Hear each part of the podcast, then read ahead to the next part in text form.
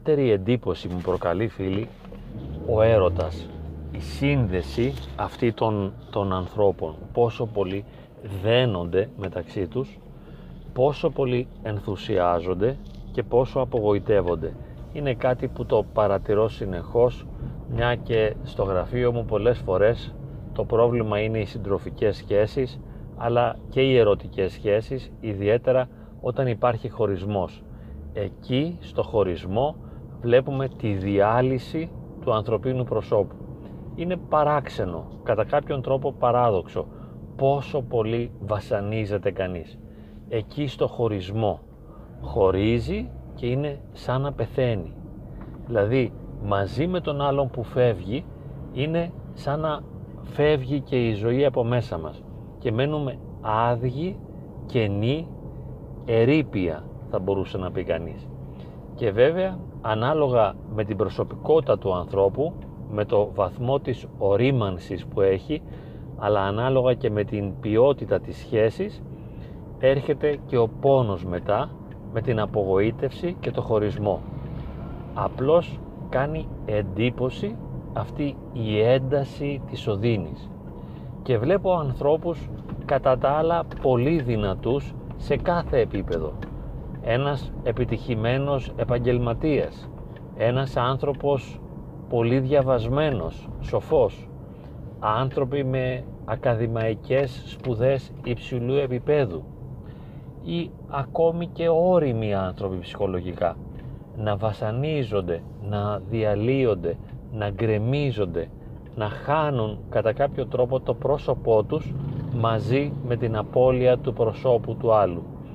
Ακόμη και άτομα που είναι βία, που εκδηλώνουν μια πολύ δυναμική βίαιη προσωπικότητα προς τα έξω και εμπνέουν κατά κάποιον τρόπο το φόβο. Και θα έλεγε κανείς μα είναι δυνατόν αυτός ο συγκεκριμένος άνθρωπος να έχει αυτά τα αισθήματα να νιώθει τόσο άσχημα να νιώθει απογοήτευση και μοναξιά. Αυτός είναι ένα θηρίο κι όμως το θηρίο καταρακώνεται είναι σαν να του αγγίζεις εκεί ένα σημείο μία βαλβίδα και να τον ξεφουσκώνεις τελείως γιατί ακόμη και το θηρίο έχει γεμίσει με νόημα την ύπαρξή του μέσα από τον έρωτα. Αναζητώντας τα αίτια θα μπορούσαμε να πούμε ότι στην ρίζα του προβλήματος της οδύνης αυτής του χωρισμού είναι το υπαρξιακό κενό. Αυτό το άδειασμα, η έλλειψη του ανθρώπου, το γεγονός ότι δεν είναι πλήρης και αναζητά πάντοτε την πληρότητα μέσα σε μία σχέση. Εκεί γίνεται ολόκληρος ο άνθρωπος. Αυτό πάντα ήταν γνωστό στην ιστορία της ανθρωπότητας. Όλοι το αναφέρουν με τον ένα ή με τον άλλο τρόπο και είναι ένα γεγονός ότι ο άνθρωπος από μόνος του δεν μπορεί να υπάρξει. Θα μπορούσαμε να πούμε ότι στην απόλυτη ερημία δεν είναι καν άνθρωπος. Αν ένα μικρό παιδί το απομονώσουμε, αν δεν σχετιστούμε μαζί του, αν δεν το αγαπήσουμε, δεν θα γίνει καν άνθρωπος, δεν θα αναπτύξει στοιχειώδεις κοινωνικές και νοητικές δεξιότητες. Οπότε θα μπορούσε κανείς να πει υπάρχω εφόσον σχετίζομαι και οι ερωτικές σχέσεις, οι συντροφικές σχέσεις, οι σχέσεις οι σεξουαλικές, οι σχέσεις της συμβίωσης είναι οι πιο δυνατές.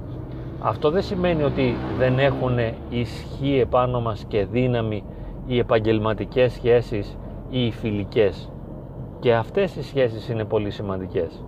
Μας τροφοδοτούν, μας γεμίζουν με νόημα και αυτές κατά κάποιον τρόπο και λυπούμαστε όταν τις χάνουμε. Αλλά δεν συμβαίνει, δεν συντελείται αυτή η βαθιά συντριβή όπως όταν κάποιος εγκαταλείπεται από το ερώμενο πρόσωπο και λέει «Μα εγώ τον αγαπούσα, την αγαπούσα και τον έχασα» και εφόσον τον έχασα είναι σαν να χάνω τη ζωή και τότε από ό,τι έχω διαπιστώσει προκύπτουν δύο δυνατότητες. Η μία είναι να σβήσει κανείς, να κλείσει τις μπαταρίες και να βιώσει μια έντονη καταθλιπτική εμπειρία οπότε έχει κοινωνική απόσυρση και χάνει το ενδιαφέρον του για οτιδήποτε και είναι εσβεσμένος και κατά κάποιον τρόπο λειτουργεί σαν ζόμπι είναι σαν να έχει χάσει τη ζωή και ένας άλλος τρόπος είναι η επιθετικότητα. Το άτομο γίνεται ριζικά βαθιά επιθετικό και η οργή του στρέφεται ενάντια στο ερώμενο πρόσωπο ή ενάντια σε κάποια άλλα πρόσωπα τα οποία θεωρεί υπεύθυνα για το χωρισμό ή ενάντια στον ίδιο του τον εαυτό. Και έχει και αυτό μια βαθιά σημασία. Δηλαδή γίνεται ο άνθρωπος όταν χάνει την εμπειρία του έρωτα, όταν χάνει αυτή τη σχέση η οποία τον νοηματοδοτούσε, γίνεται επιθετικός, αυτοκαταστροφικός. Στρέφεται η επιθετικότητα ενάντια στον εαυτό του και κάνει πράγματα τα οποία γνωρίζει πως θα τον καταστρέψουν. Θα μπορούσε να υποθέσει κανείς ότι κατά κάποιον τρόπο αποζητά και την ευχαρίστηση και την ειδονή. Επειδή λείπει πια το αγαπόμενο πρόσωπο, τότε αναζητώ την οδύνη σε άλλες εναλλακτικές διεξόδους. Αλλά δεν είναι μόνο αυτό. Είναι ότι η απογοήτευση μου στερεί τη δυνατότητα να είμαι ένας ισορροπημένος, υγιής, χαρούμενος άνθρωπος και είναι τέτοια η οδύνη μου που θέλω να τα καταστρέψω όλα και μαζί τους να καταστραφώ κι εγώ. Γέα πυρή μιχθήτο. Ας γίνουν όλα φωτιά, να καταστραφούν τα πάντα. Δεν με ενδιαφέρει τίποτα. Και βιώνεται αυτό το γεγονός ως απάντηση. Είναι μια εμπειρία απάντησης στο χωρισμό. Καμιά φορά είναι και ένα σήμα, ένα σήμα που θέλουμε να δώσουμε στον άλλον. Δηλαδή αφού με αφήνεις, εγώ καταστρέφομαι ή τα γκρεμίζω όλα γύρω μου. Εφόσον τα όνειρα που έκανα μαζί σου γκρεμίστηκαν, μαζί τους γκρεμίζομαι κι εγώ και θα παρακολουθήσεις τώρα τον πάταγο που θα κάνει αυτή η αυτοκαταστροφική διαδικασία. Διότι πλέον χωρίς εσένα μέσα από τη βίωση αυτής της βαθιάς προσδοκίας δεν θέλω να υπάρχω δεν θέλω να είμαι καλός δεν θέλω να βοηθώ κανένα δεν θέλω να δημιουργήσω τίποτα δεν θέλω καν να νιώσω καλά. Αυτό το παρατηρούμε και στην εμπειρία του θανάτου του αγαπημένου προσώπου. Όταν ένα πολύ αγαπημένο μας πρόσωπο πεθάνει, τότε δεν θέλουμε να χαρούμε, δεν θέλουμε να νιώσουμε καλά. Αντίθετα, μας ταιριάζει περισσότερο η θλίψη και ο ερωτευμένος βιώνει μια ανάλογη εμπειρία.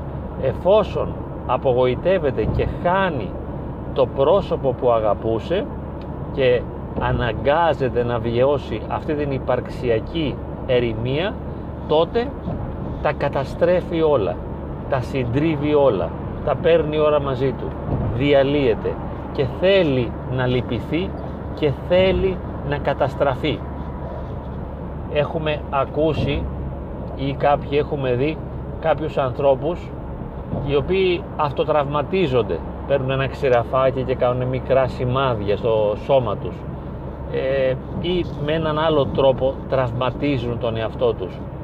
Και ακριβώς είναι σαν να επιδιώκουν τη βίωση της οδύνης σε ένα επίπεδο θα λέγαμε σωματικό αντικειμενικό. Δηλαδή έχω τόσο ψυχικό πόνο και βιώνω τόσο άσχημα τόσο αρνητικά αισθήματα που θέλω κατά κάποιον τρόπο να τα καταστρέψω όλα και καταστρέφω τον εαυτό μου και πονάω και τραυματίζω τον εαυτό μου γιατί θέλω αυτό να βιωθεί και σε σωματικό επίπεδο. Ο ψυχολογικός πόνος είναι τόσο μεγάλος ώστε όχι μόνο να μην θέλω να διαφύγω από αυτόν δεν θέλω να διαφύγω από τον πόνο αλλά θέλω να τραυματιστώ και σε ένα επίπεδο σωματικό ώστε να συμπάσχει και το σώμα μου μαζί. Αλλά να παραμείνω στην εμπειρία της οδύνης. Δεν θέλω να γλιτώσω δεν θέλω να σωθώ δεν θέλω να κάνω το καλό. Και γι' αυτό κάποιοι άνθρωποι παρά το γεγονός ότι ακολούθησαν για ένα διάστημα μια δημιουργική πορεία και έκαναν κάποια πράγματα αξιόλογα και άνοιξαν κάποιες προοπτικές για τον εαυτό τους μέσα από την εμπειρία του χωρισμού τα γκρεμίζουν, τα κλείνουν όλα δεν θέλουν τίποτα. Δεν θέλουν να νιώθουν καλά, να είναι καλά ούτε να τα πάνε καλά με την προσωπική τους ζωή ούτε να έχουν επιτυχία. Διότι κατά κάποιον τρόπο η επιτυχία αυτή έρχεται να αμφισβητήσει το βαθύ νόημα αυτής της οδύνης. Είναι τόσο μεγάλη η οδύνη που νιώθω που δεν θέλω να πετύχω κάτι. Δεν θέλω να τα καταφέρω σε κάτι. Θέλω καταστροφή. Και κάποιοι άνθρωποι μάλιστα θέλουν να συμπαρασύρουν και τους άλλους στην καταστροφή. Να προκαλέσουν και πόνο. Όχι μόνο εγώ ζω τον πόνο σε ένα επίπεδο ψυχικό τον ζω τον πόνο και σε ένα επίπεδο σωματικό όπως με το να αυτοτραυματίζομαι ή το να καταναλώνω υπερβολικές ποσότητες αλκοόλ ή φαγητού αλλά θέλω να κάνω και το κακό. Δεν θέλω να κάνω το καλό.